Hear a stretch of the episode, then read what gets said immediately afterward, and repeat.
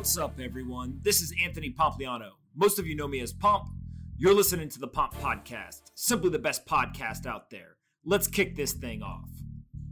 Parker Lewis is the head of business development at Unchained Capital. In this conversation, we discuss the Federal Reserve, their mandate, what actions they have recently taken, how the economy has been impacted, and why Bitcoin continues to be an obvious solution to the structural issues presented by fiat currencies. I really enjoyed this conversation with Parker, and I hope you do as well. Before we get into the episode, though, I want to quickly talk about our sponsors. Choice. They're a new self-directed I R A product that I'm super excited about. If you're listening to this, you're likely part of the seven point one million Bitcoin owners who have retirement accounts with dollars in them, but not Bitcoin.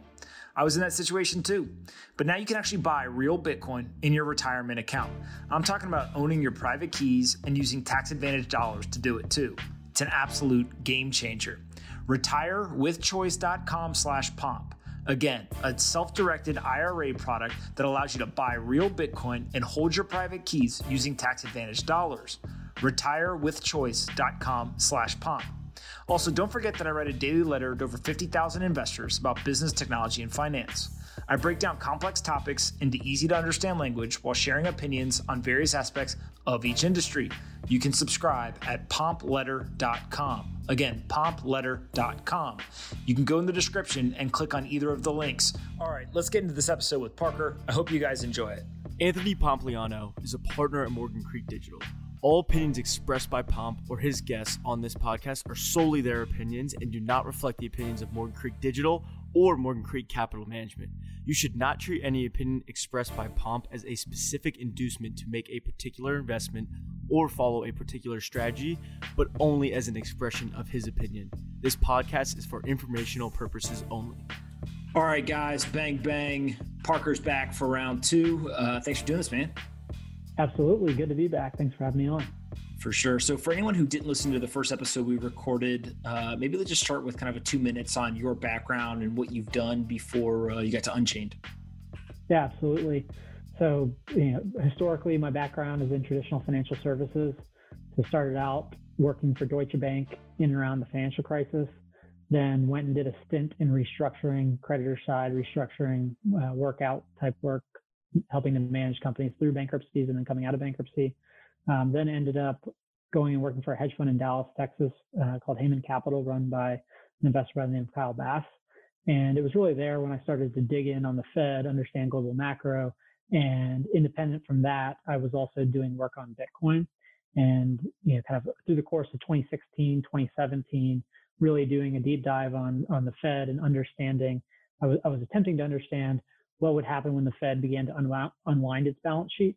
And where that logically brought me back to was the financial crisis and understanding Q E. How could you understand what would happen when the Fed unwound its balance sheet if you didn't know what what, what Q E actually was?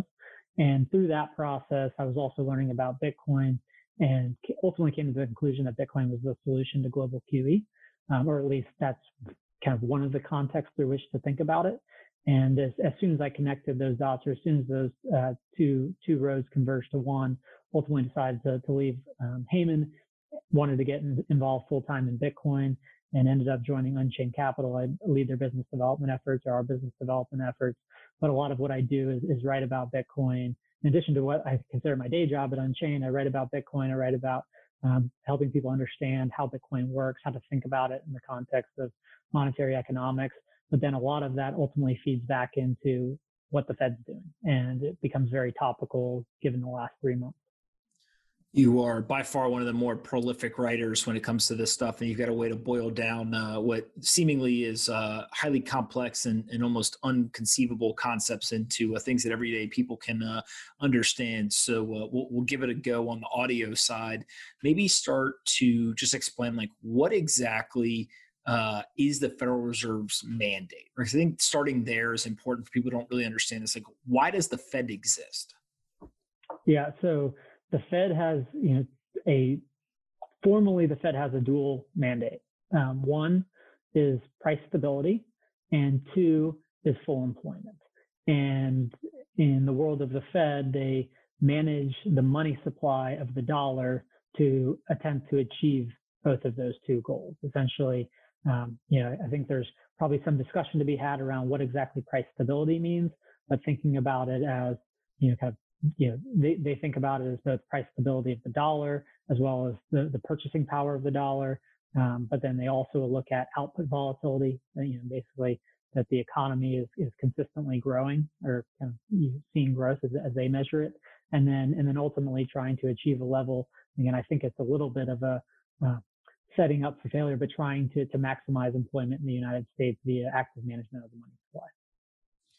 Got it. And, and so as part of that, obviously we saw in two thousand eight, two thousand nine, uh, they got heavily involved um, and, and started to make a number of decisions that uh, feels like they went back in this most recent economic crisis to the two thousand eight, two thousand nine playbook.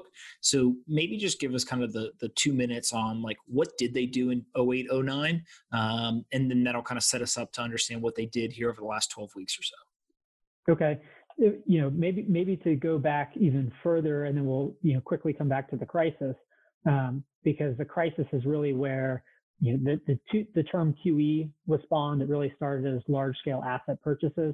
One thing that I provide con, or one of the ways that I frame it is they were, al- the Fed has always been doing Q E, at least since the nineteen seventies. And so if you go back and look at the, the monetary, the base monetary supply of, of the U S dollar in the mid to early nineteen seventies, it was approximately one hundred billion dollars. And there was just a steady slope, you know, almost, you know, mechanical or linear, uh, from that period of time, mid nineteen seventies to two thousand seven, where the Fed had effectively increased the money supply by seven hundred percent. So effectively from one hundred billion to eight hundred billion, just on a very linear gradual slope. And then during the financial crisis, or, or really what started as a housing crisis or subprime crisis that then bled into a banking crisis, the Fed, you know, if I was to term, you know, to, to define quantitative easing, it's just increasing the supply of dollars.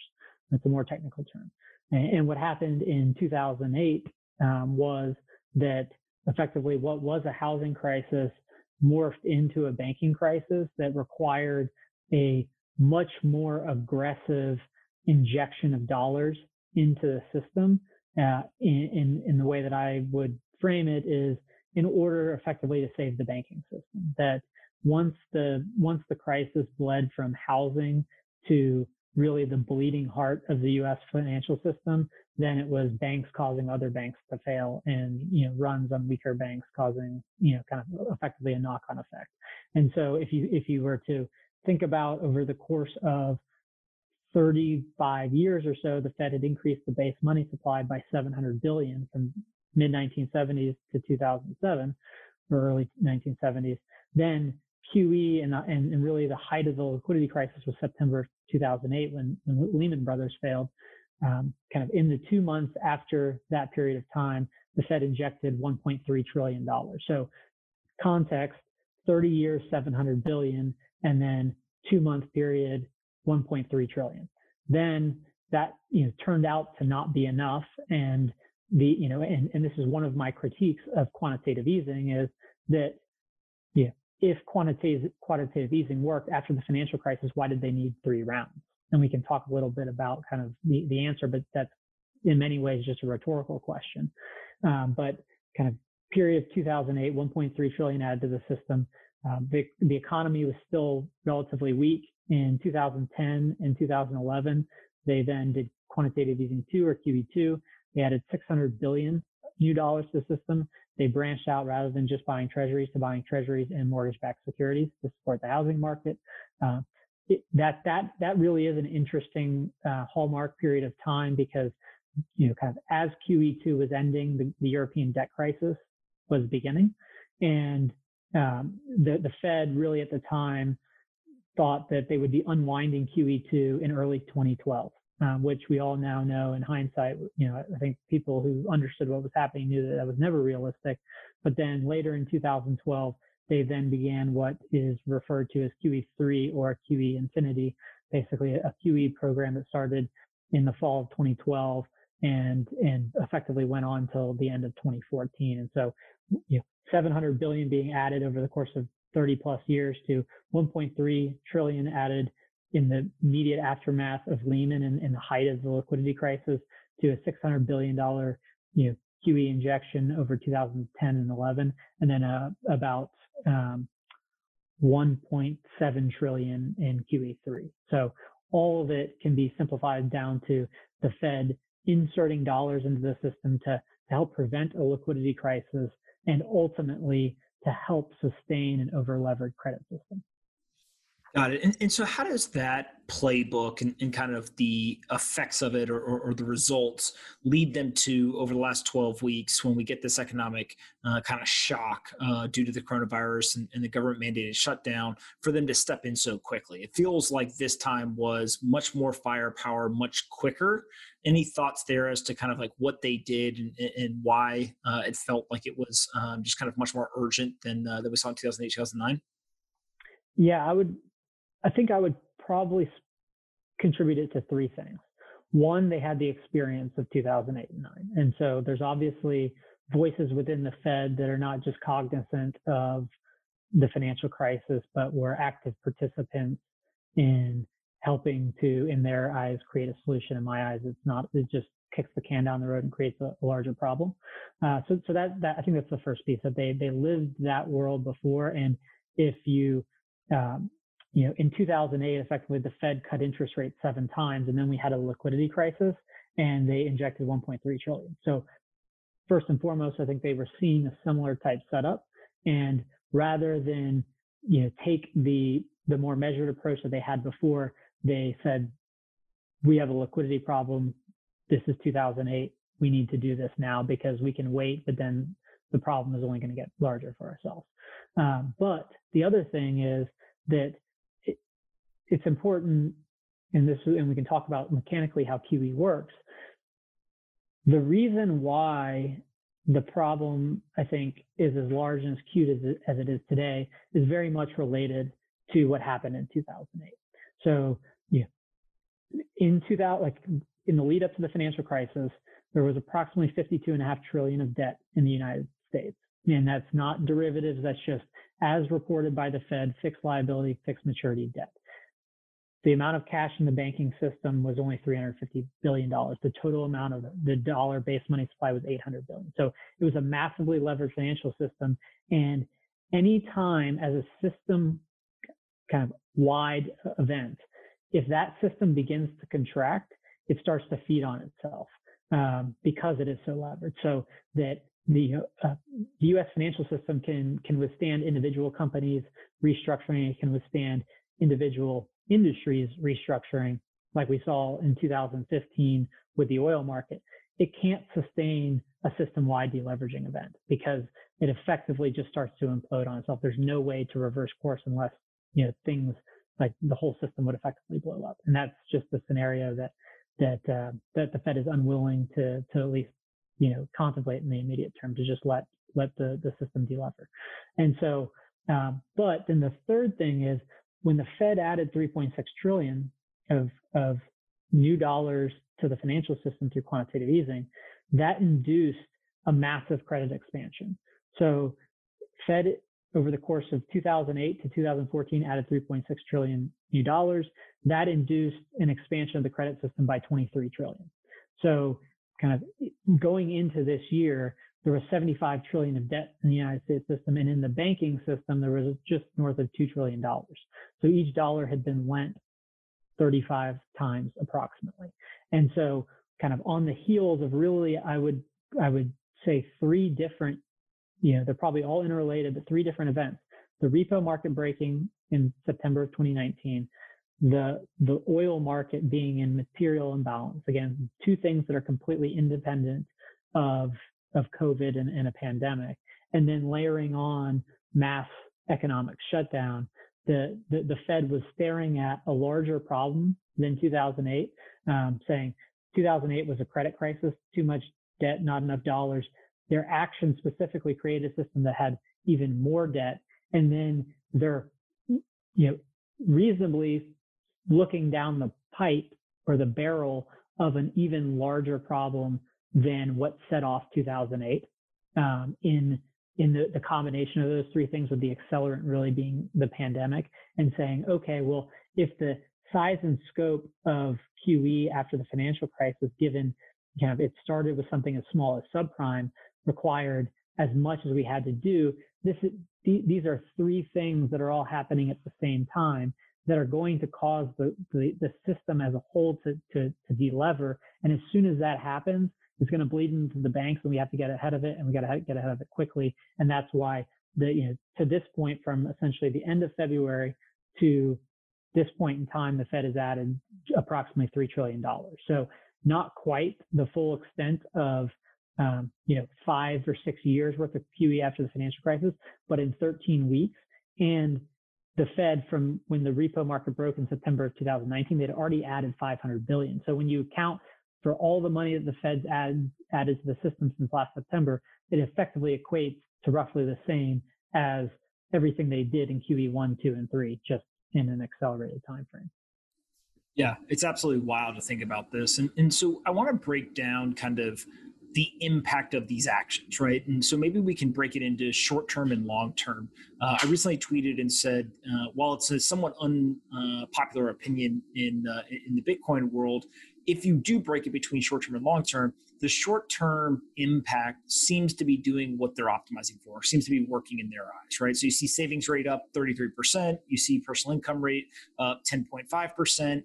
Uh, and some of this is not just Fed action, right? Some of it's also uh, beefing up of unemployment. You see also all the fiscal stuff that they're doing uh, as well uh, from the government angle. But just maybe talk through, like, how do you view or, or how would you grade the short-term impact of the Fed's actions so far uh, in the in this kind of economic shock?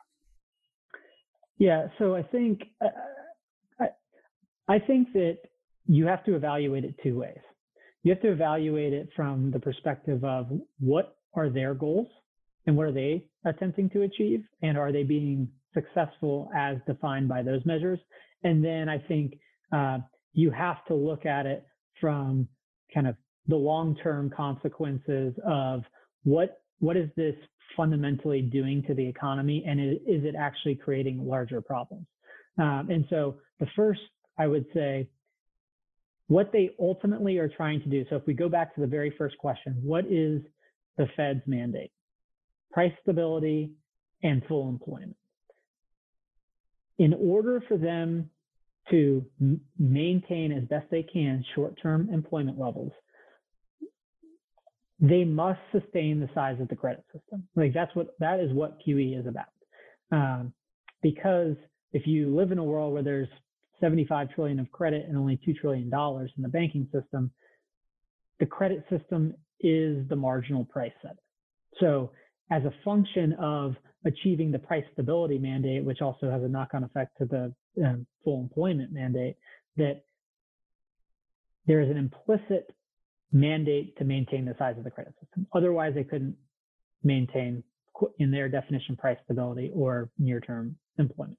Uh, because if people start to default on credit and the credit system starts to collapse upon itself, then there's going to be massive displacement of the workforce.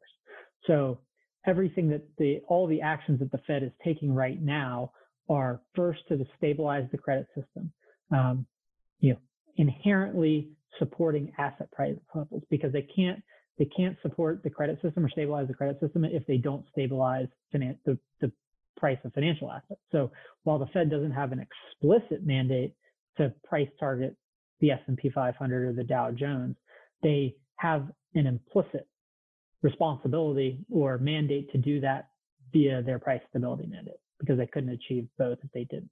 Um, so I would say, at least to this point, you could say they're being successful in in achieving the goals that they set out to achieve, which are stabilize the credit system. Now, if we took one step back, even not toward the, the long-term consequences, but the way that Q E works is you get into a system, or you have a system in which the problem is fundamentally the degree of leverage in the system. Um, and that's why And, and I won't go into too much detail now, we can talk about it later, but in a in a world that doesn't have such high degrees of leverage, we wouldn't ultimately see the, the type of economic disruption, uh, or at least not near the extent of it, should the economy need to shut down for a month or two. It's a function of like you said, very few people having savings. Maybe that's improving marginally. I'll touch on that.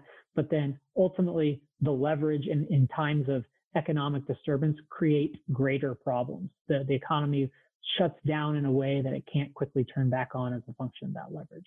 Um, and so, but if you start in a world where there's too much debt and not enough dollars, and that's a, a key source of the problem, Q E can provide more. There's two ways to solve a, a credit crisis or a credit problem. You can either let credit restructure, basically, okay, there's too much debt, not enough dollars, let's get rid of debt, let's de-lever. Or you can add more dollars so that existing debt levels can be sustained. The, the Fed chooses the latter every single time. The consequence, though, is that there's nothing changing about the market structure. So when you put in those new dollars, when I say first the Fed wants to stabilize the credit system, ultimately this credit system has to be growing. Otherwise, it's either growing or contracting. And if it begins to contract, then it begins to feed on itself and it will ultimately collapse.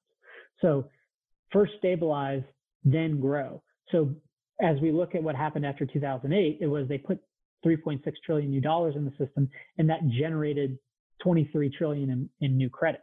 So a credit system that went from fifty-two point five trillion to seventy-five, seventy-five and a half trillion. Uh, so you have a debt problem, too much debt, not enough dollars. You put more dollars in, but then in order for that to quote work, the only way it can is to expand the credit system.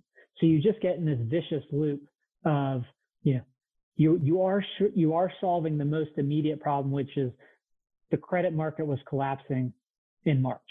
Um, and by stepping in in the way that they did, they, you know, did things that were more extreme that they, that they'd even done during, you know, post two thousand eight crisis, two thousand eight crisis, they bought treasuries and they bought M B S. This time they're buying treasuries, M B S, and everything under the sun. They're buying corporate bonds directly. They're buying corporate bond E T Fs. Uh, they're, they're providing um, asset facilities for uh, municipal bonds or municipal money market funds. And so we, we, when you look at the theme, it is everything that they're doing is trying to stabilize the credit system because it is so large. Um, and so when I, when I then look at that and say, yes, you are stabilizing the credit system, but then what are the lo- longer term consequences of that? It's like, well, another way to look at it is by putting more dollars in the system, you are in a sense deleveraging the system, but only temporarily, because then the wheel starts growing again and, and more debt starts to form. And that was the source of the problem in the first place. Now, if I was to come back and look at the savings rate and, you know, kind of personal income, that it, it, the, the personal savings rate is a, a rabbit hole to go down, because like, and it's almost easier to think about in a Bitcoin world, um, but I'll start with dollars, where you think like, well, there's a certain number of dollars that exists at the beginning of a year. Like, like how are you quantifying what the savings rate is? Um, like, how are you determining how, what dollars never actually move? Because we know each dollar that's, you know, saved is lent out many times over. So kind of like as a definition, what is it? And ultimately, it's like what dollars aren't spent in a year, or at least the way that they quantify it. Uh, I'm dusting off some of the research that I, that I did kind of three years ago, but it effectively equates, or it's very close to the amount of credit expansion that happens in a year. That because those are the new dollars that if you start January and you end December, the amount of dollars that weren't spent are basically the new dollars that are entered into the system. Uh, and, and then the question is, well, is that really savings, or or or, or what is savings in the per, in the first place? Because in, in this period of time, the Fed's putting more dollars in the system. So are people actually saving at higher rates, or do they now just have more dollars relative to, to how you're looking at at a savings rate, whether it's the dollars divided by G D P? Um, and so ultimately G D P is a function of the expansion of the credit system, as is the, as is the savings rate. So if you are uh, essentially massively expanding, like the private sector credit system is attempting to contract right now. The Fed is resisting that by working with the Treasury and Congress to run massive fiscal deficits such that in aggregate, the credit system is still expanding. Well, in that world, you're basically manufacturing a higher savings rate. And so it's really difficult. And then at the same time, forty million people are unemployed. There's a lot of uncertainty. So natural, the natural inclination is to, to spend less and save, save more. So is that healthy? It's like, Yes, but if the overall system is actually becoming less healthy as a function of it, then, you know, kind of it may feel good in a month or two months, but it's going to feel really terrible in six months, twelve months, five years down the line. Um, and so I think that, you know, oh, another way that I frame that, like if you think about the world of Bitcoin, because, you know, living in a world of a fixed money supply, it's a little bit easier to conceptualize um, that if that, if there were twenty-one million Bitcoin and, and that number wasn't changing, what's the savings rate? Because everybody's always saving, everyone's always holding that money. Um, and so is it just the, just the amount of Bitcoin that never moves in a given year is the savings rate? Um, because, you know, again, if, if money is just intermediating a series of transactions, one hundred percent of all money is always being saved. It's just by being saved by a different person. So then you're starting to look at time horizons. And, and I think, you know, we, you mentioned before that we'd get into to, to the velocity of money, but I, I think it's really difficult to look at savings rate and, um, and velocity when a lot of it's being manufactured by the very action that the Fed's taking. And you can't really use it as a metric to, to ascertain the, the overall health of the economy. Yeah, it, this is super interesting because I, I jokingly said this at first, but but as we know, every great joke's got a, a hint of truth in it, which was, uh, is it really debt if they have no plan to ever pay it back? Right. And, and, and kind of what we've seen is a, um, a, a just an absolute expansion. I think we're at seventy-five percent expansion of the Fed's balance sheet over the last kind of three, three and a half months. Uh, and if they were to put it through this, uh, this latest uh, rumored proposal of another trillion dollar kind of infrastructure package or whatever it is, we'd essentially see one hundred percent growth in a twelve month period of, uh, of the Fed's balance sheet. So kind of, you know, is it actually dead, or how do you think about that balance sheet and, and kind of the, the deficit that just seems to literally just in twenty twenty, every time I see an estimation as to what the final deficit for the year is going to be, it's just getting bigger and bigger and, and literally in some cases has already doubled from where they thought they were going to be at the beginning of the year to now uh, where they think they're going to end up? Yeah. So first, every time that I hear a new trillion dollar stimulus be announced, I immediately buy Bitcoin. Uh, That, that's my new trigger, and I seemingly get to buy Bitcoin every week. So, um, no, I, I, I do think, so, you know, realistically, and I think, I think you keyed in on something really important, because if I had the opportunity to, if I was sitting before Congress or a member of Congress and I had Chairman Powell sitting in front of me, I would ask him one question, and it is, did you or did you not monetize the debt of the United States? Uh, because the answer is clearly yes.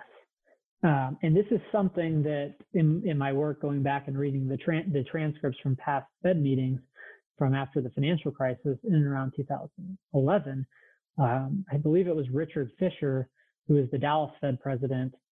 He basically, again, I can't quote it verbatim, but he, he made a comment that was along the lines of, um, we need to take the key, lock the door, and throw it away on the idea that we will ever again monetize the debt uh, of our federal government. And there were a lot of uh, responses that, that basically said, oh, we're not monetizing the debt. This is just temporary. Of course, Ben Bernanke's gotten on sixty minutes and said, and we can remove the accommodation, you know, when we need to. Um, and I think there's two problems with it. The first fact is that it's just not true. It's false. They may be believe it to be true, but if they believe it to be true, then they don't understand the consequences of their actions. And and what I mean by that is, if I if I have my very simplistic wheel, it's there's too much debt, not enough dollars. Through Q E, the Fed adds more dollars, that creates more debt, and then you get into a world where you have too much debt again. And that's why each time, you know, we look at one of these crises, the Fed is going to have to put more dollars in to sustain the credit system, because the credit system is now larger as a function of Q E. Um, it's a vicious cycle. And so I think the short answer is, yes, we are monetizing debt. The, the longer term question or consequence is, how long can that continue? Because you have a bunch of children who are monetary, modern monetary theorists that have begun to think that, you know, something that doesn't make any fundamental economic sense can can go on forever. And rather than spend the time to actually understand a fundamental economic first principle to say, okay, if money doesn't grow on trees and, and that you can't just print money, then just because I create more degrees of separation and put it at the, at the Federal Reserve level, that it suddenly makes sense. Or if it doesn't, if that doesn't make sense on an individual level, on an individual balance sheet level, on a company's balance sheet level, then, oh, it makes sense at a federal level because the Fed has this magic power. And you say, is it really a magic power? Or is there something else that I'm missing that is causing this system to continue to be stood up in the interim? But maybe, just maybe, there's something very naturally that causes that to break. And so, you know, when I when I think about debt monetization, the answer is yes, they're monetizing debt.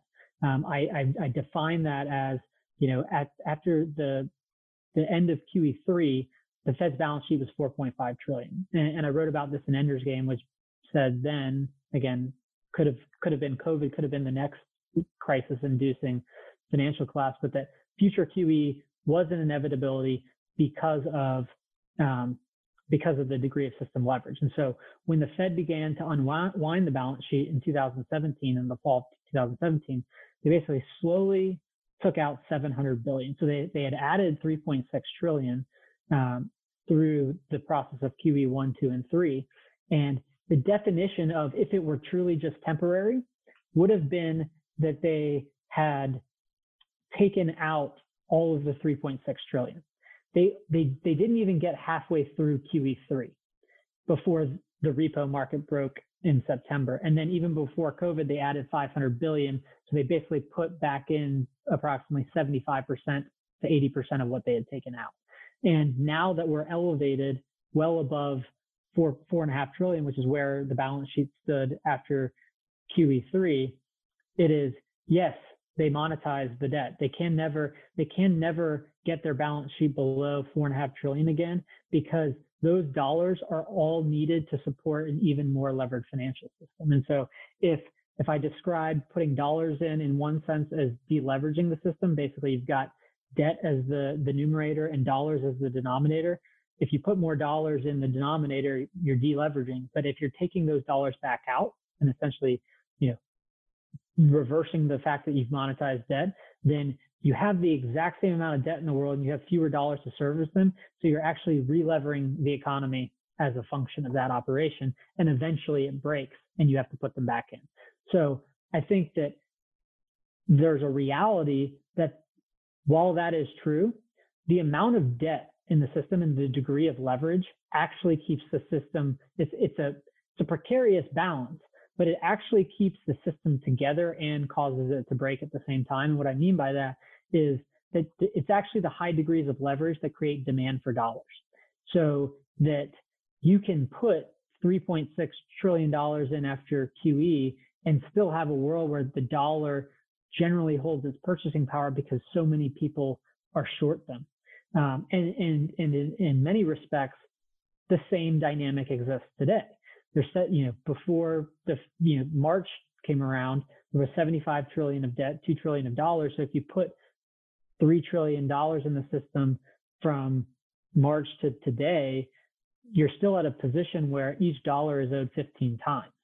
Um, and people are constantly having to demand dollars, and that's keeping, that that's allowing the dollar, despite the fact that a massive amount of dollars are being created, that is what causes the dollar to hold its value, because so many people are short of them and so many people need them. Now, effectively and, and ultimately over time, you will get into a situation where that the, the amount of dollars that they have to continue to supply into the system um, becomes less and less scarce relative to the amount of debt. And all while people are opting out and going to Bitcoin. And as people are opting over to Bitcoin, the marginal demand for dollars uh, becomes weakened or, or lesser and lesser over time. And once a critical mass of people, or once the density gets high enough in, in the Bitcoin world of people holding Bitcoin, and you don't have as many people constantly demanding dollars, that's when this cycle of Q E ultimately breaks down, where they can't continue to do it because the dollar, while they're doing it, doesn't maintain its value. Yeah. And, and so I guess like over that long period of time, uh, it, historically, we've seen them kind of play this high wire act, right? Which is essentially uh, look at what the debt levels are and either add or subtract dollars and try to maintain some level of stability uh, kind of as their mandate states. Uh, but really what you're talking about here is now the swings or, or, or kind of the, the um, volatility of the problem that they're dealing with is getting bigger and bigger because there's more and more leverage, right? So you go from kind of, hey, each dollar is levered three times, five times, ten times, fifty times, you know, to whatever it is now. And, and, and so when you see that happening, is there a point in time where uh, the kind of barrel of the gun they're facing is such a massive problem that they literally hit, you know, the print button and they create all of these dollars and they inject them into the system and they actually overshoot the target, right? Or, or, or they end up getting into a, a place where uh, they've created so much dollars and put it in a system that that demand can't actually soak it up, right? And, and we end up getting to kind of high levels of inflation.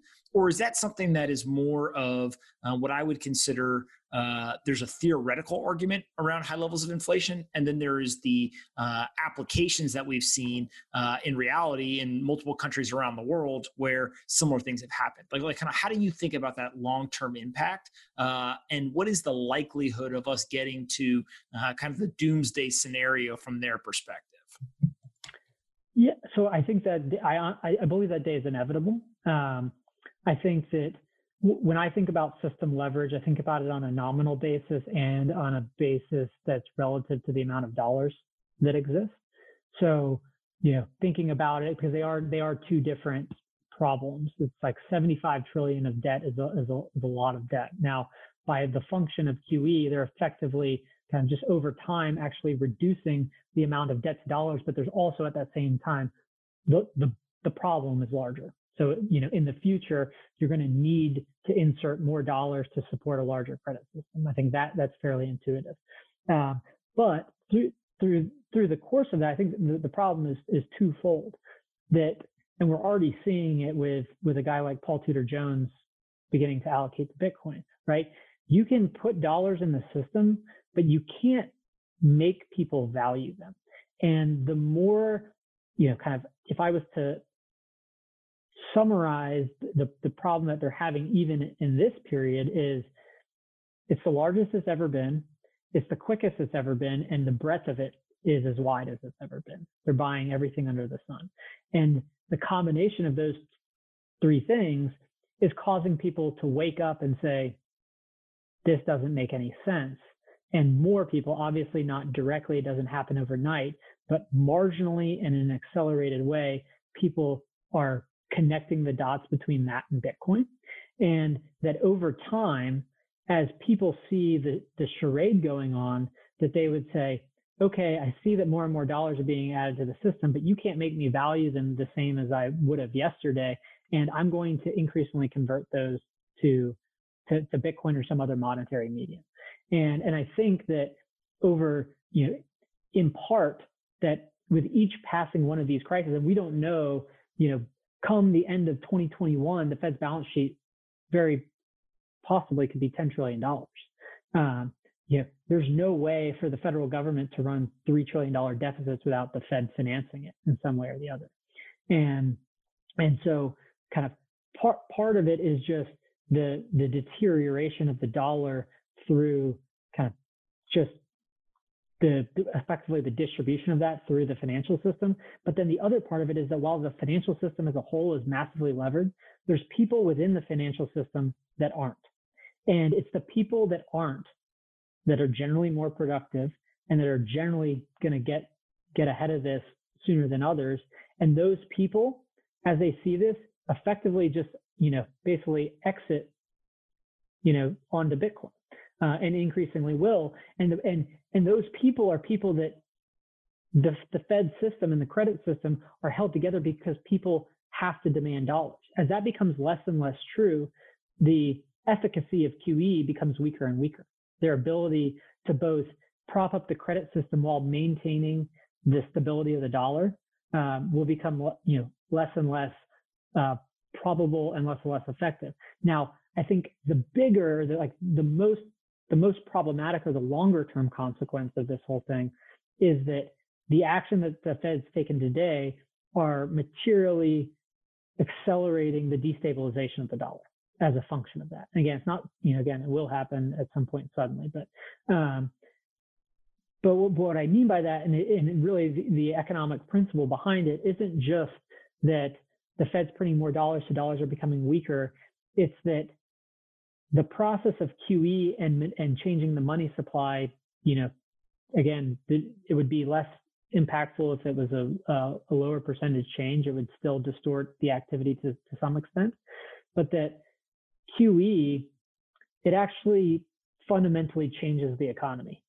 Like if you if you imagined there's a certain there's a certain set of people that held dollars on in March, and the people that held those dollars essentially set market prices, um, not just in terms of the stocks and the bonds, but in terms of communicating preferences through price levels in terms of any consumer good or housing, whatever it may be.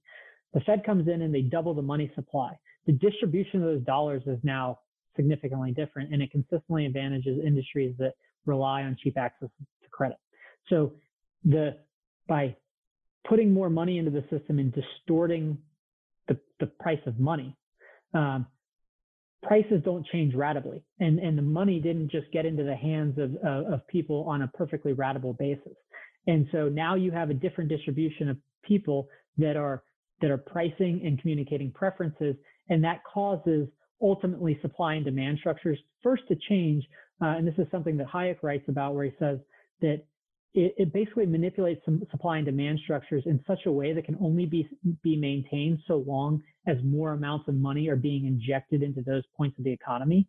And that once the rate of that increase stops or even slows, then then everybody figures out, and you have a you have more acute unemployment. That that high degrees and rapid rates of unemployment are actually a function of distorting and manipulating the money supply, and that we are, again, short term it may feel good, like people's four oh one Ks are, you know, back up to close to all-time highs. It doesn't make any sense. Everybody connects that, but they're there and people are feeling better in this point in time. But if the consequence of that is you're distorting the entire economic structure of the country, and you're inherently accelerating the path towards the destabilization of the dollar, then what is, you know, the cost of that can't be worth the the, the, the short-term trade-off.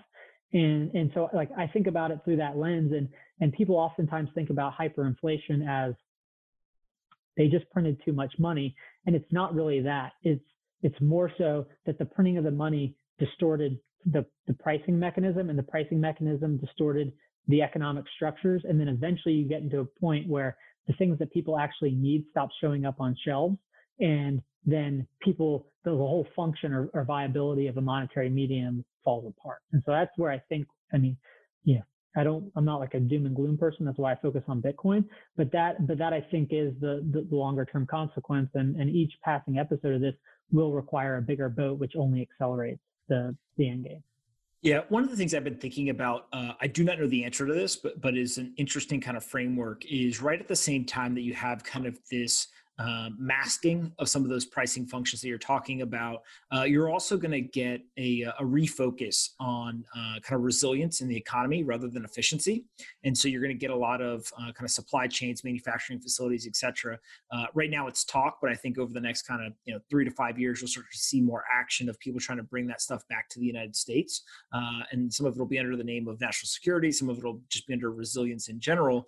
Uh, when they do that, obviously it will be less efficient, right? So there's actually a higher cost um, that'll be accrued for sure in the short term. Over long term, maybe they can replace some of the costs with technology or something like that. But uh, what, what feels interesting to me is you've got the printing of money that masks the pricing mechanism, and at the same time, you're actually going to end up having a higher cost of uh, producing certain goods and services, and therefore you almost have like this perfect storm to some degree that is likely to lead to uh, it just being more difficult. There being more friction to getting some of those goods on the shelves, like you talked about, um, and because they're printing money, it sounds like you would make the argument that like it's just harder to see what's actually happening because there's so much liquidity in the market. Is that fair? Yeah. I, I, well, I would I would say that um, you know, or, and it's easier to it's easier to think about the consequences in micro examples. Um, so, and, and I'm not I'm not trying to also then translate this to, to every sector of the economy. But you know, I go to my local barbecue joint, and the price of beef is now thirty-three percent more expensive. Or brisket, thirty-three percent more expensive than it was um, you know, three months ago.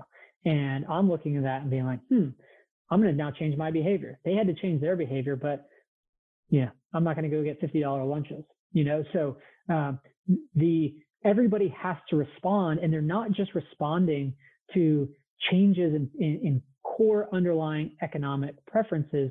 They're having to figure out what the change in preferences actually are of market participants versus what is just a function of more dollars being in the system. And, and, and in a perfect world, and that's why Bitcoin is the perfection of a monetary medium, there is no change in the money supply. So any change in price is more clearly a direct communication of a change in preference. And so I think what, what you're speaking to, and I, th- I do think that this will be a healthy outcome of the, of the pandemic. It might not be a healthy outcome of the, the Fed's response to it, but that it is that people will look to make their supply chains more redundant. They'll move to localize more things that are critical, um, to say, you know, can we be exposed to, to a world where um, pharmaceuticals are, you know, over, are overwhelmingly, like, regardless of the fact that it's China, just on, on any trading partner. And it, and it could be, if you, you know, looked at it on a hyper-localized way, it's not just like, you know, it, it may be kind of build more globally in the, in the interest of national, you know, kind of national interests. But more realistically, when I'm thinking about, you know, when I was reading about the, the Tyco or Tyson Foods plants being shut down, I've got a local food supplier that has local farms in Texas, you know, making sure, you know, it's like, so people are going to, people are going to change things in ways that just create greater resilience. And I think that's positive. I think that there's also a question as to if there wasn't um, price manipulation in the market to create an appearance that we have a lot of time, or that, you know, we're solving the short-term problem and we can kick off dealing with the problem to, to the future, that what, what, what system heals faster? The one where people kind of feel the pain immediately and then have to actively work to, to, you know, pull themselves up by the bootstraps, or one where they can then be the boiling frog? Um, because, you know, in my world, and I think this, this is the problem that the Fed has. Yeah. And, and I wish I had the quote in front of me so that I could read it verbatim, but um, Bernanke in two thousand eleven had a quote when, when they were kind of coming to the tail end of Q E two and the European debt crisis was ensuing, where he basically admitted, like, I know I can't solve this problem through monetary policy, and that there are fiscal and structural problems that can't be solved by the Fed, but we have to do something to be palliative. Like, they, the Fed single-handedly, not single-handedly, the Fed almost uniformly has an idea that we have to do something rather than nothing. And again, if it, it feels like it's okay in the context when you remove several degrees of separation from actual economic reality, but imagine that was in a, a company that was just bleeding cash, and you were an individual and you were like, oh, okay, I'm going to give you another one hundred million dollars. And, and they didn't change anything, you know, and you're like, oh, they just lost another one hundred million dollars. I'm going to give them another one hundred. You know, eventually you'd stop doing that because there was a real economic consequence to it. In the Fed's world, they're doing things in a reactive way because they ultimately only have one tool, and that's increasing the money supply. And I would say that actually an action that they could take is not doing anything. And that would actually result in, it may result in greater short-term pain, but just speaking to some of the, you know, the ideas that you were talking about that, that may change as a function of the pandemic, it would cause people to react in a much quicker way that they, that they likely would have done that anyways. But when it, when it becomes a shorter leash or a shorter fuse, then they actually, the survival instincts have to, to, to kick in quicker. And then, it, you know, so it's not, it's not necessarily a matter of, you know, are there some positives to come? I believe that there will be, um, but it's like, well, wouldn't there have been positives to come if the Fed didn't do this too? And maybe they would have happened in a more accelerated time frame. I mean, basically your example of like, hey, a company's losing one hundred million dollars. Why would we give them more, right? And, and if they don't change anything, I think you could also say it's like, where are they putting the money is a huge piece of this as well. So one, creating the money is a problem because you're giving it kind of the entire economy. But but two, also, if you look uh, just at the bailouts, right? Just those specifically, I mean, quite literally in some cases, that's what they were doing. They were finding companies that had previously been bad capital allocators, and they gave them more money. right? And, and in many cases, didn't change the executive team, didn't do anything. And so I, I think that this uh, framework of kind of like, if it's not working, uh, money, just throwing money at the problem may not solve it, uh, can be applied both on an economy level, but also in, in a number of cases where they chose to actually put the money, right? And, and it feels like, uh, at least my perspective has been like, I don't want you to print the money, but if you're going to print it, are we actually better off just giving it right to the people? Like, forget buying all these assets, forget, you know, giving it to corporations, all that stuff. Like, why not just go and take three trillion dollars and just hand it right to people, right? Does that actually solve some of the problems, or does that make it worse? Well, I, I think, you know, two two things I would say there. First, I think, because I think if, if you pulled it back up to thinking about the Fed as a company, it would be like, you guys keep doing this and it doesn't solve the problem. So why do you keep doing it? You know, like what, like if you were, if you did have the temperament of a board member for a Fortune five hundred company, you looking at your own actions would have some introspection and say, okay, maybe there's a different approach to this whole thing. And they just can't get there.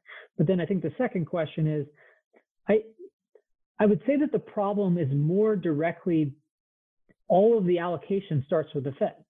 So think about, you know, a twenty trillion dollars economy in the United States with two trillion dollars in the banking system, and two trillion dollars are being held by, you know, uh, depending on how you look at it, two hundred fifty million people, excluding, you know, people who are under sixteen or so. And, and, and then suddenly you have twelve people sitting around a room saying, okay, this is how we're going to spend three trillion dollars in the course of th- three months, right?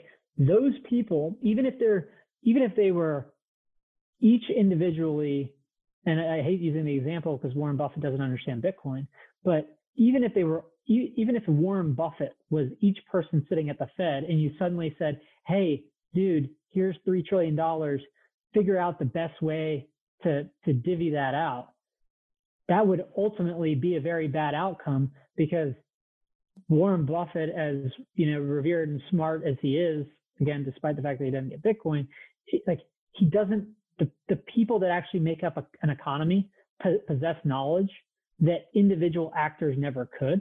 And they, they, they understand not only what their preferences are, but then they also understand what their customers' preferences are. Somebody sitting in a room at the Fed allocating that much capital can't possibly have near perfect information or near as much information as the market does.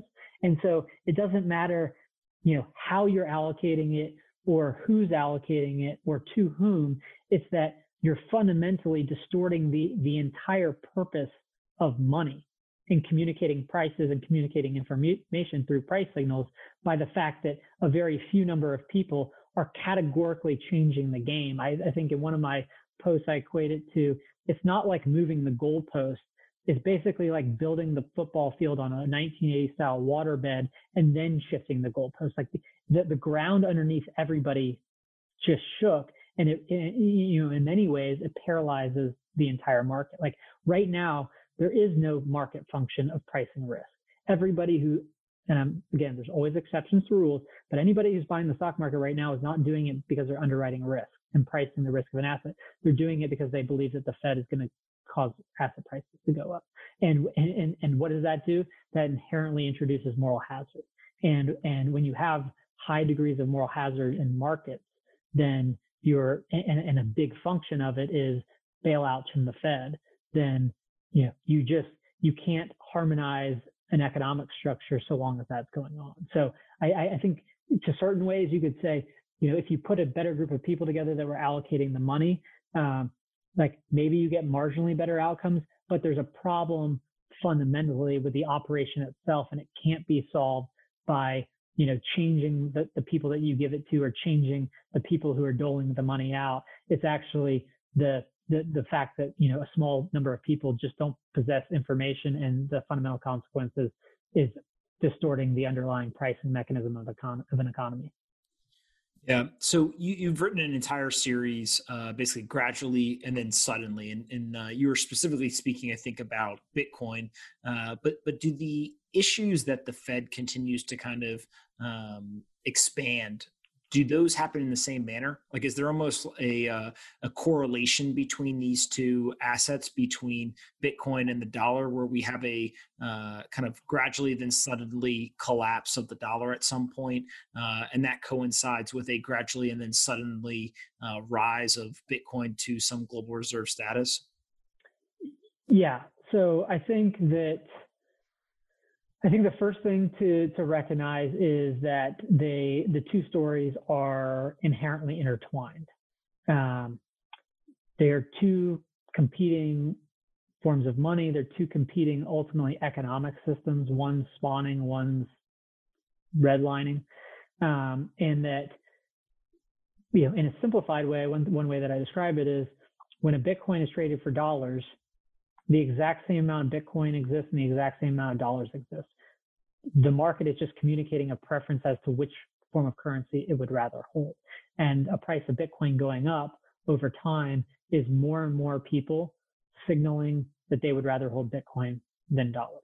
And that what that effectively represents is more and more people on the margin opting out in an increasing way from the dollar system. Um, and that's a problem for the dollar system because it reduces the marginal demand for dollars. And again, the Fed and any government, they can control the supply of, of their money, but they can't make people value. Um, and so I think that also, if you think about Bitcoin adoption and, you know, how, how is it that today, at least, and I think the space is going to evolve over time naturally as more and more people hold it, there'll be more direct commerce in Bitcoin. But today, the principal way that people get Bitcoin is trading it for some amount of fiat. Well, how do you get fiat? You generally sell a financial asset. You know, when someone's thinking about buying a Bitcoin, maybe they're going to sell their worst stock, or maybe they're going to sell their worst bond. And so the actual transition over to Bitcoin will induce, in my view, that it, it will accelerate the, the essentially the propensity of the credit system to, to want to contract or collapse, which will induce the rate at which the Fed has to do Q E, and will also reduce the effectiveness of that Q E. So um, I think that it's, you know, kind of two sides of the same coin, and Bitcoin, and at least in my view, is, is and, and there's a market signal that's telling us this, it, you know, in its price being that that it's winning, uh, and it's going to continue to win as a function of a fixed twenty-one million supply on one side and Q E endlessly, or at least intermittently in an increasing fashion, on the other side. Um, but that, you know, when the when the question is, well, does the dollar collapse gradually or suddenly? It's collapsing gradually right now. Um, I think, you know, you know, it's, it's also one of those ideas where, where people key in on Bitcoin's volatility and they say it's not a bad store of value, but then they look at the chart of the purchasing power of the dollar and it's just a gradual demise. And so I think, and just, you know, it's impossible to predict when, because confidence is a very fragile thing. The dollar is a system that's based on trust. Bitcoin is not. Um, and, and so there's a question as to when the confidence in the dollar really breaks. Um, and, and I think that you will know that when it happens. And when it happens, it doesn't go back in the bag. You know, like the cat's out of the bag doesn't go back in. And I would point to an example of like Argentina, uh, someplace that's that's uh, that's not quite at hyperinflation. But if you go back, I think twelve to twenty-four months ago, you can look at the point on the chart when confidence was broken in the Argentine peso. And, you know, it, the currency basically collapsed fifty percent in, you know, a very short period of time. And now it's collapsed ninety percent, you know, effectively, or somewhere there around, where it's like, you will know when it happens and it will happen quickly, but you don't go from, you know, trust or confidence in a currency being lost to overnight hyperinflation. That there, that, that even beyond there, um, there is a process, um, but the point, the, the breaking point, it should be able to be kind of read, readily known. Now, again, not everybody's going to know it, right? Most people don't know the fact that the Fed's printed three trillion dollars. No, you know, the, the vast majority of people, and this is one of the reasons why what the Fed's doing is, is so pervasive, is that most people don't ever learn about the Fed's actions until they show up at the grocery store and their meat is more expensive, or they go to the bar and their beer is more expensive, or they're taking healthcare and the healthcare is more expensive. So like the way that most everyone, including myself, it's not like I'm, you know, just because I know about what's happening at the Fed, that I have a perfect prediction of knowing what my food is going to cost at the grocery store. I have a general idea that it's going to cost more in dollar terms, but that the way that most people learn of information is through price signals. And so, um, you know, in the, in reality, kind of, we'll look at a time where like the price of Bitcoin will just break the dollar at, at some point in the future. And the people that are paying attention to Bitcoin, they'll see it and they'll know it. The people that are not yet moved over to the new economic system, they're going to figure it out because their dollars that they still hold purchase less in terms of real goods. Um, and I do think that that, that that does at some point happen in a very, in, in a way that is identifiable, but it also isn't, you know, going from we're something to zero all at once. Yeah. And it feels like, uh, as this is happening, um, some of my favorite charts to look at are like the stock market denominated in dollars and the performance. And then if you denominate the same thing in Bitcoin, right? I mean, literally it's the exact opposite direction than it when it's denominated in dollars. If you look at other assets, same thing. And so it, it feels as if there is uh, a marketing campaign, right, in, in an indirect way that the Federal Reserve is really running, because you're able to highlight kind of a very uh, separate approach to the world. One is, you said, is kind of unlimited Q E-based uh, inflation-driven uh, dollars. The other is this fixed limited supply. I guess the question then becomes, at what point does a government reach uh, kind of the game theory moment of, the people are already moving, they're opting into this fixed supply asset. How do they navigate that? Is that just one day they, they all get together in a meeting and they're like, look, let's move off the inflation system into a, a Bitcoin system? Is it something that looks more like, hey, why don't we actually take some of this Bitcoin stuff and put it into our, our treasury? Like, like, how do you think about the nation states um, as this kind of moves from a gradual thing to a suddenly thing, um, and, and how they kind of have to navigate that uh, that transition? Yeah, so I, I think that, you know, one of the one of the first signals, I think that certain, you know, we, we've already seen members of Congress call for people to ban Bitcoin because they're already connecting the dots that Bitcoin challenges the dollar. Um, and I think the vast majority of people think that that's still crazy, um, that, you know, Bitcoin's a one hundred eighty billion dollars asset, or, you know, I think that's purchasing power, but it's still kind of the cute, shiny object that's just a toy and is still volatile. But, you know, the tune's clearly changed in just the last couple of years um, for, for central bankers. Um, specifically, Chairman Powell made a comment to say, I could see how um, private monies could have a role in the future. Um, but I think that, you know, the first clear market that is becoming a real, I think there's just probably a psychological impact that's just the value of Bitcoin. And I, it, you know, it's impossible to predict where that is, but it's probably when Bitcoin is, you know, north of a trillion dollars, um, that that creates a psychological, this is not something that we can just continue to ignore. Um, and then I think on the other side, there there is a reality that that the mere existence of Bitcoin will make the operation of Q E less and less effective. And and and both of those two factors will cause people to uh, have to deal with Bitcoin in some form or fashion. I think that there's one camp of people that say, well, they'll just ban Bitcoin and we can go back and we promise we'll stop printing dollars or go back to a, a gold-backed monetary system. And I, I don't think that that's realistic. I think it's, I think it's less realistic because it doesn't give them enough credit.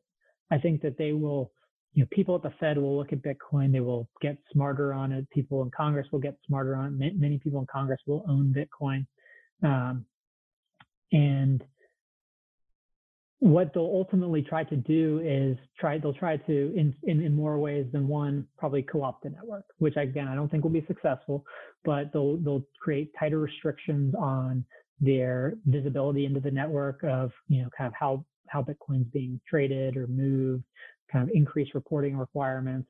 I think, I do think at some point, uh, you know, the, they'll basically change the tax rules and, you know, they'll say, okay, everybody who's in the United States, again, this is specific to the United States, but it's probably a playbook for, for any government. They'll say, we're going to accelerate your cap gains taxes on Bitcoin, pay that into the treasury, and we're going to capitalize the government via that mechanism. And thereafter, any Bitcoin tra- transaction is not taxable. Like, that seems like a realistic and plausible, you know, at least thinking in their mind, solving two birds in one stone. I have this thing that's actually functional as money now. People demand it. I need some of that to be able to fund my government. And how do I, you know, I could either do the sixty-one oh two gold ban, which again, I think would be infinitely harder to enact or or operationalize in, in you know, the context of Bitcoin. And so as they're thinking about those four D chess moves, where they're like, okay, if I do this, if I come out and I just try to ban Bitcoin, does that just fuel the fire and cause it, cause my system to collapse more quickly and cause that system to become less controllable? And that once they, you know, kind of continue to to work through all the different scenarios, they're like, well, maybe I should just accelerate cap gains taxes, capitalize myself, and then say the, the trade-off that you get for that is that um, I'm basically just pulling forward your taxes, but thereafter all your Bitcoin transactions are not taxed. So I think that I think that they're going to increasingly have to, to deal with that, but I think it will principally be a function of Bitcoin's price, um, and Bitcoin's price is a function of adoption, which is also a positive side that um, you know, more people will have it at that point in time. So it'll be harder and harder to to you know regulate away, and that people within Congress or legislators all over the world will take the route of taxing and reporting rather than um, causing their problem to become larger by resisting it. Last question for you uh, is around gold. How does gold play into all of this? Oh man, I, I don't like go out of my way to um, to diss gold, but I can just tell, I can speak from my own experience. I think that Bitcoin is an order of magnitude better as a monetary medium than gold. I think that the current disaster that is our fiat system is the manifestation of gold's failure. Basically, the the fiat system was built on top of gold and then was ultimately able to be detached from gold. And the only reason that was possible to happen was because there was a limitation in gold as a monetary medium. And that prior to Bitcoin existing, gold was still a better form of money than the dollar. Um, But then in certain ways, now that Bitcoin exists, it's almost a worse form of money than the dollar because it's easier to convert dollars into Bitcoin. Um, and I think that I think that there will be some period of time. Obviously, the market is the market. People have their own perspectives, and there's you know, there will be asymmetry of information. And it's not suddenly that that that, that gold ex- has the same or that the The implications for gold are not necessarily in the same time horizon, the same, uh, or the implications for Bitcoin are not the same for gold as they are for fiat. Uh, but the long term, I believe that that is to be true. Um, there is there is some kind of floor value of gold in an industrial production, but I think what will happen is that Bitcoin will demonetize gold, um, and that the monetary premium that exists in gold, which is its primary reason for holding it, will go away. Um, and I think. I think the difficult thing for people that, that own gold is that they were one hundred percent right on the problem of the fiat system. But I think what they missed was that there was a limitation of gold that allowed it to exist, and that Bitcoin came along and solved those limitations. And that the people that own gold are the type of people that are looking for hard money, and that they're the people that are most likely on the early curve of the, probably the next wave of people to connect and get over the fact that Bitcoin isn't physical and recognize that the properties that they actually bought gold for are in, are in Bitcoin, but they're improved on a number of accounts. And I would say that in the terms of Bitcoin has perfected scarcity. So there is some marginal inflation of the, the supply of gold, and that Bitcoin is basically combining scarcity with the ability to teleport over a communication channel, which is an inherent limitation of, of gold, which caused it to naturally be centralized, um, which which created risk for it that led to the, the fiat monetary system. So I think in the short period of time, people are going to buy gold because it's you know the default flight to safety. But over any longer time horizon, or even if I was looking at a year or two years or three years, The, the value of gold in Bitcoin terms, as with other assets, will continue to decline, but there will be more of a direct demonetization that occurs between gold and Bitcoin, just as will occur between dollars or any fiat and Bitcoin. Tend to think you're right. Tend to think you're very, very right. Where, uh, where, where can people go find uh, you on the internet or uh, find out more about Unchained Capital? Yeah, so best two places to find me are on Twitter, Parker A. Lewis, or at Parker A. Lewis, and then on uh, on our website, they, people can go learn about Unchained at unchained dash capital dot com. Any needs that they have around Bitcoin, we can help. And uh, I release all of the, the things that I write and muse about on the Unchained Capital blog. So unchained dash capital dot com and Twitter, Parker A. Lewis. And uh, yeah, easy to find. Awesome. Uh, before I forget, is there, was there a T V show Parker Lewis Can't Lose? Is that they were all tweeting about? There, there was a T V show called Parker Lewis Can't Lose. I think I was, I think, I think it came out. I think it came out in nineteen ninety. It was, it was basically a knockoff of Ferris Bueller's Day Off. Um, so I often used to get, you know, asked if I was named after the show, but I, I did predate the show. So yeah, the, show, the show was named after me, whether it knows it or not. When uh, when I saw a bunch of people tweet about that, I was like, "What the hell is this thing?" And then uh, I saw somebody said something about ask them uh, some, you know, about the show or whatever. I was like, "I guess there was something." So I uh, I didn't pay attention to that. But awesome, man. Listen, I appreciate you doing this. Like I said, uh, you by far are one of the most prolific writers around uh, Bitcoin and uh, what's going on in the world. So uh, just keep it up. You're, uh, you're you're educating a lot of people, and uh, we'll link to everything, and uh, we'll do this again. Yeah, Pop, no, I really appreciate you having me on. I always enjoy the conversation, and, and hopefully once things open back up, we'll get you back down to Texas, or I'll, I'll get up to New York, and we can, we can, or we can go out to Wyoming.